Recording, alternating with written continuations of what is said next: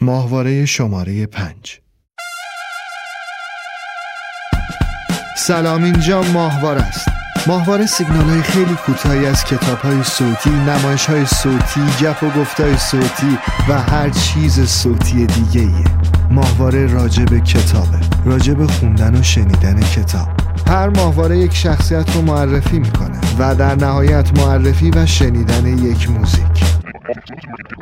خدا را برام بنده بخشایش است که خلق از وجودش در آسایش است. موسیقی خیلی متاسفم ولی حتما اشتباهی رخ داده. پدر من یک ملوان فقیر بود، یک ملوان فقیر. بله اجازه بفرمایید. خدایا. بله، یک دریانورد برجسته و محترم. نه یک ملوان. نه دریانورد. یعنی چیزی فرمودید؟ موسیو، میشه بگین که چه خطری متوجه منه؟ مادمسل، همونطور که اولیا حضرت مستحضرند، خانواده های زیادی در نیورلان هستند که بدون سند، بدون مدرک قابل اثبات مدعی خون سلطنتی هستند. به هر حال از طرف اونها خطر چندانی نیست. خطر واقعی از فرانسه است، از جمهوری خواهان انقلابی. ولی اولی حضرت فقط خودشون رو بسپرند به دست حقیر. موسیو، خواهش میکنم من اولی حضرت خطاب نکنید. شما یعنی اجازه میفرمایید مادام دو کروزو صدا کنم؟ بله موسیو، مادمازل کروزو. من ماری سیدونی کروزو هستم. اگه اشتباه نکنم شما بچه دارید نه؟ بله موسیو، من 3 بچه دارم. مادام، از حالا به بعد صدها چشم به شما خواهد بود، چشم‌های تمامی جهان. مادام، من نمیتونم بیش از حد اصرار کنم ولی محتاط باشید. ملکه های فرانسه، نوشته تورنتون وایلدر، کاری از گروه نمایشی ماه آوام. نمایش صوتی به سبک ماه آوام، ترجمه حسن ملکی، نشر تجربه. فلفل نبی چریز است، بشی بروششو جدا کن وگرنه من کجا و تخت گیوه. کلنگ از آسمان امریج بوزنی، کلنگ از آسمان افتاد نشکست ورنه هر گبری پیری میرسد پریسکان. بحثه کی؟ زفتشو برم دارن حالا مدشون جا یکی.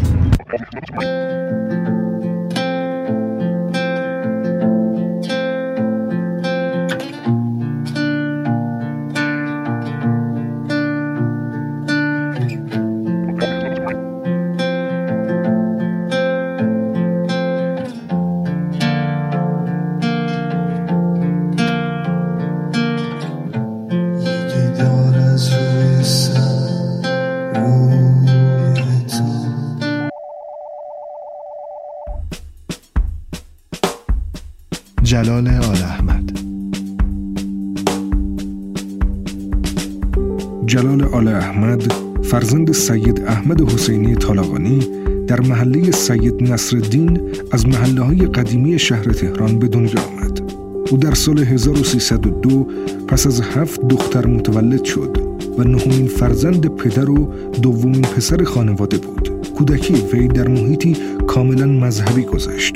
پدر جلال تمام سعی خود را به کار بست تا از او جانشینی برای خود پرورش دهد، اما کوشش‌های پدر در تربیت مذهبی کودک به ناکامی انجامید و پس از پایان یافتن دوره تابستان جلال روانه بازار کار شد تا حداقل حرفه‌ای برای گذران زندگی خود بیاموزد.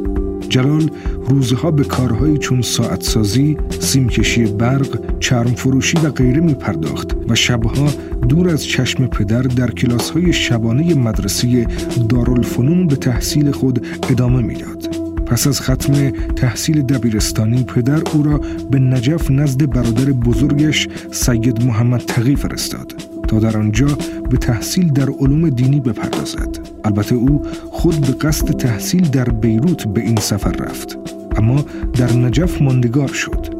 این سفر چند ماه بیشتر دوام نیاورد و جلال به ایران بازگشت.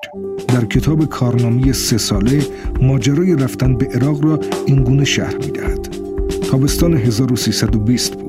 در بحبوحه جنگ با حضور سربازان بیگانه و رفت آمد وحشت‌انگیز یوکاسیسی و قروقی که در تمام جاده‌ها کرده بود تا مهمات جنگی از خرمشهر به استالینگراد برسد، به قصد تحصیل به بیروت می‌رفتم که آخرین حد نوک دماغ ذهن جوانیم بود و از راه خرمشهر به بصره و نجف می‌رفتم و سپس به بغداد و الی آخر.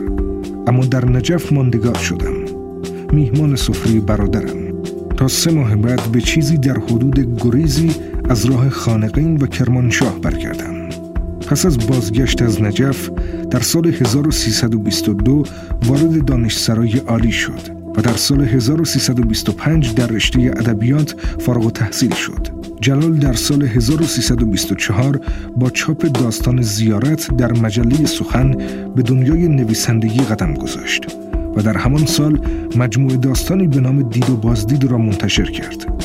آل احمد در سال 1323 به حزب توده ایران پیوست و عملاً از تفکرات مذهبی دست شست. دوران پرحرارت بلوغ که شک و تردید لازمی آن دور از زندگی بود، اوجگیری حرکت‌های چپگرانه حزب توده ایران و توجه جوانان پرشور آن زمان به شعارهای تند و انقلابی آن حزب و درگیری جنگ جهانی دوم عواملی بودند که باعث تغییر مسیر فکری جلال آل احمد شدند. همه این عوامل دست به دست هم داد تا جوانکی با انگشتری عقیق به دست و سری تراشیده تبدیل شد به جوانی مرتب و منظم با یک کراوات و یک دست لباس نیمدار آمریکایی. وی در سال 1326 به عنوان آموزگار در وزارت فرهنگ مشغول به کار شد. پس از این سالها آل احمد به ترجمه روی آورد. در این دوره به ترجمه آثار ژید، کامو، سارتر و داستایوفسکی پرداخت.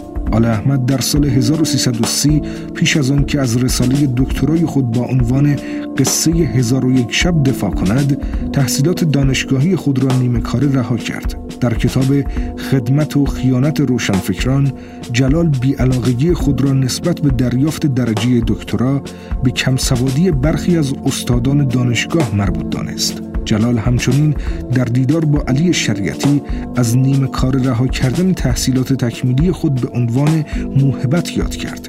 این نویسنده و مترجم در 18 شهریور 1348 پس از سالها قلم زدن در عرصه‌های مختلف نوشتاری، در حالی که در کلبه‌ای در جنگل‌های گیلان زندگی می‌کرد، دار فانی را ودا گفت.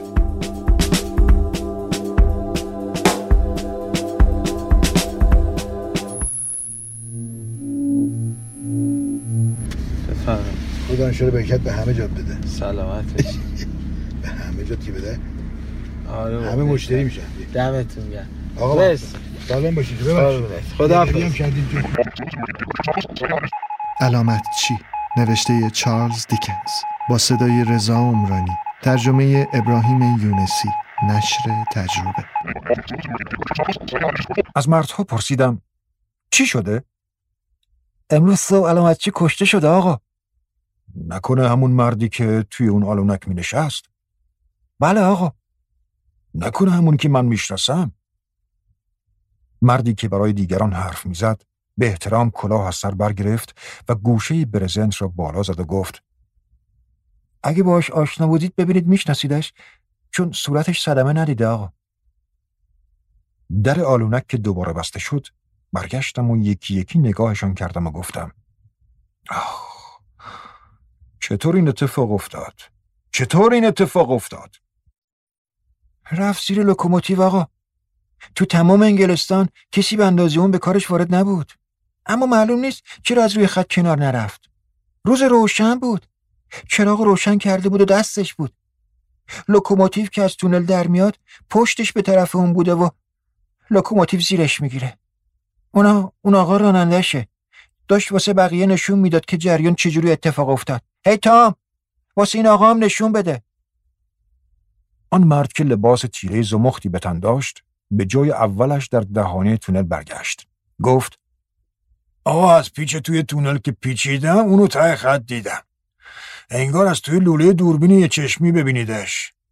فرصت نداشتم که سرعتم رو کنترل کنم. میشناختمش. میدونستم که آدم بسیار دقیق و مواظبیه. چون معمولا اعتنایی به سوت نداشت، وقتی خیلی بهش نزدیک شدم سوتو بستم و تا تونستم بلند صداش زدم. چجوری صداش زدی؟ چی گفتید؟ گفتم هی آقا بپا بپا، تو رو به خدا از سر را برو کنار. یکی خوردم. وای لحظه وحشتناکی بود آقا. پشت سر هم صدا می زدم. این دستم هم روی چشام گرفتم که نبینم. این یکی رو با شدت هی تکون می دادم براش، ولی فایده ای نداشت. نمی خواهم با درنگ کردن بر هر یک از این موارد غریب داستان را کش بدم.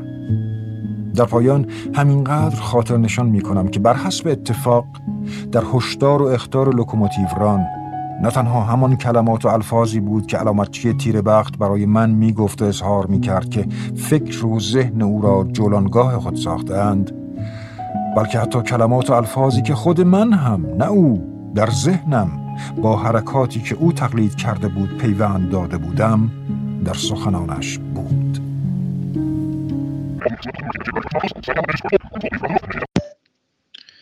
خونتون چطوره؟ تهرون چطوره؟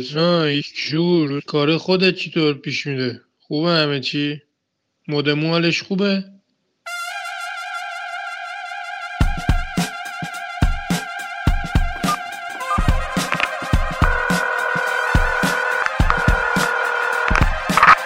سلام، من سیامک قلی زاده ام، روزنامه‌نگار موسیقی.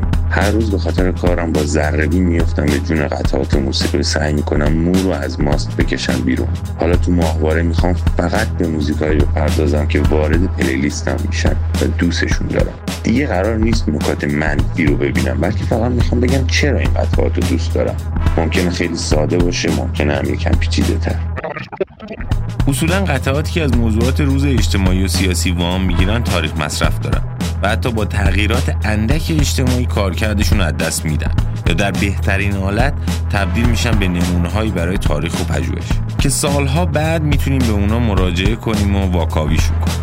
قطعه فیسبوک یا همون عشق و مرگ در دنیای مجازی هنوز کارکردش رو از دست نداده، چرا که برخلاف بسیاری از قطعات کیوس بار موسیقی بر کلام میچربه و از طرفی هنوز فیسبوک و شبکه‌های اجتماعی فعال هستن. ما هنوز با فیلترینگ تلگرام و اینستاگرام درگیریم. از طرفی شعر فضای عاشقانه با الهام از شاملو و نیما ترسیم میکنه که هنوز میتونه کشش ایجاد کنه. اما جالب اینجاست قسمت عاشقانه این اثر امروز دموده تر از بخش اجتماعی و سیاسی شده. عاشقان هنوز نگران فیلتر شدن اینستاگرام و تلگرام هستن، اما دیگه کمتر برای معشوق به در و دیوار میکوبن یا لااقل شدت و زمان کوبیدنش رو کم کردن.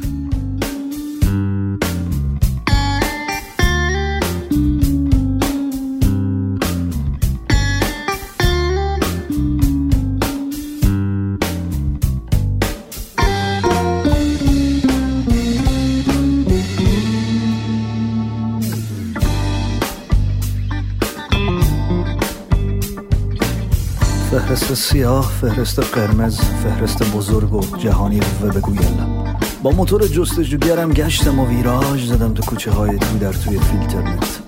توی فیسبوک عاقبت پیدا کردم، عدد کردم. 100 بار ایگنورم کردی. میزدم خودم و به در و به بالم، گرم یاد آوریانم من از یادم. من تو را چشم در را اینقدر برات گیف میفرستم تو بدونی هیچ وقت از یادم نمیکنم. Relationship is that it's complicated and unknown. این چیزی که من مغازه داشت زانتیا گرفته بود. راست میگی بیچاره آیش خواهی رنگ ماشه ماشینه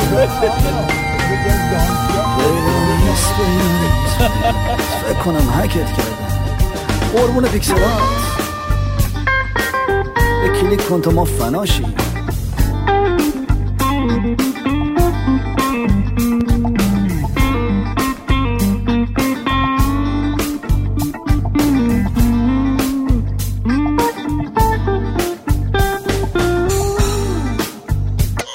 تنگ شده در استودیو ماه آوام.